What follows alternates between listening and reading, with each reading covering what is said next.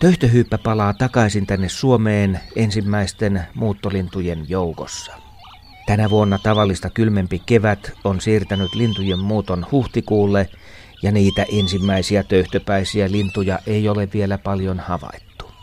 Yleensä töyhtöhyypän näkee ensimmäisenä tien pientareen pälvipaikalla, kun varsinaiset peltoalueet ovat vielä lumen peitossa.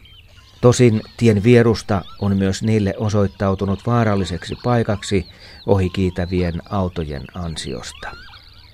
Kun kevät tästä vielä hieman etenee, niin pelloilla tai rantaniityillä pääsee seuraamaan huikeaa taitolentoa, millä töyhtöhyyppäkoiras yrittää päästä naaraan suosioon. Siinä koiras hyppää vaivihkaa pellon pinnasta ilmatilaan, ottaa korkeutta ja lähtee varsinaiseen esitykseen, joka on kevään upeimpia näytelmiä.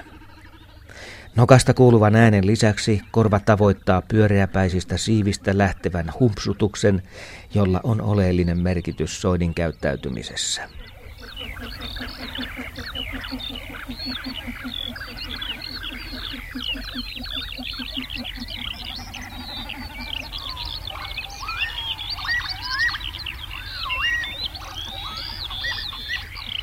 Mustavalkoinen lintu piirtää taivaalle mitä erilaisimpia kuvioita.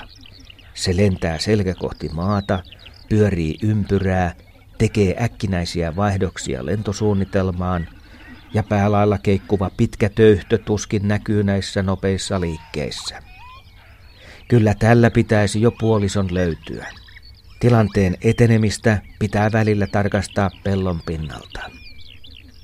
Juha Tiainen on tutkinut tarkasti suomalaisia peltolintuja ja on samalla seurannut maatalouden muutoksen vaikutuksia lintukantoihin.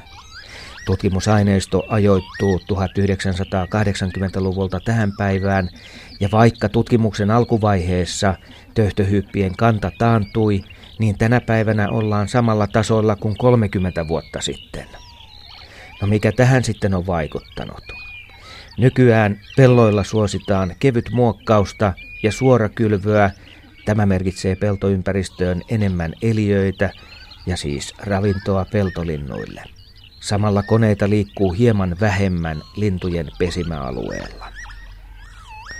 Kaikesta huolimatta peltolinnut tarvitsevat ihmisen muokkaamaa maisemaa pesimäympäristökseen – vaikka esimerkiksi karjan laidunten vähentyminen ja peltojen salaojitus vähensi töyhtöhyppien määrää 1980-luvulla.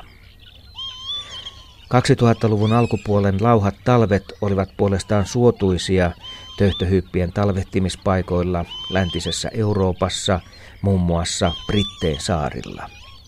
Aikainen saapuminen pesintäpaikoille täällä kotimaassa – paransi edelleen lintujen pesintätulosta. Töyhtöhyyppä on naakan kokoinen, hieman yli 30 senttimetriä. Vatsapuoli on vaalea ja päältä lintu näyttää tummalta, tosin auringonvalossa, kiikarilla tai kaukoputkella näkyy höyhen peitteen koristeellisuus myös sinisen ja vihreän sävyinä. Melko nopeasti käynnistyy töyhtöhyyppien pesintätoimet, vaatimaton pesä tehdään peltoon – johon ilmestyy neljä munaa. Niitä haudotaan vajaa kuukausi ja sen jälkeen juuri kuoriutuneet poikaset säntäävät matkaan. Mikäli ihminen tai jokin petoeläin lähestyy poikasia tai pesää, emot aloittavat uhkaavan käyttäytymisen, joka ei jää huomaamatta. Linut syöksyvät äänekkäästi tunkeilijan lähellä ja ne ovat toimissaan varsin rohkeita. Pesästä lähteneet poikaset kehittyvät lentokykyisiksi reilussa kuukaudessa. Vaikka takana on paljon kylmiä kevätviikkoja, nyt kyllä olisi jo töyhtöhyyppien aika.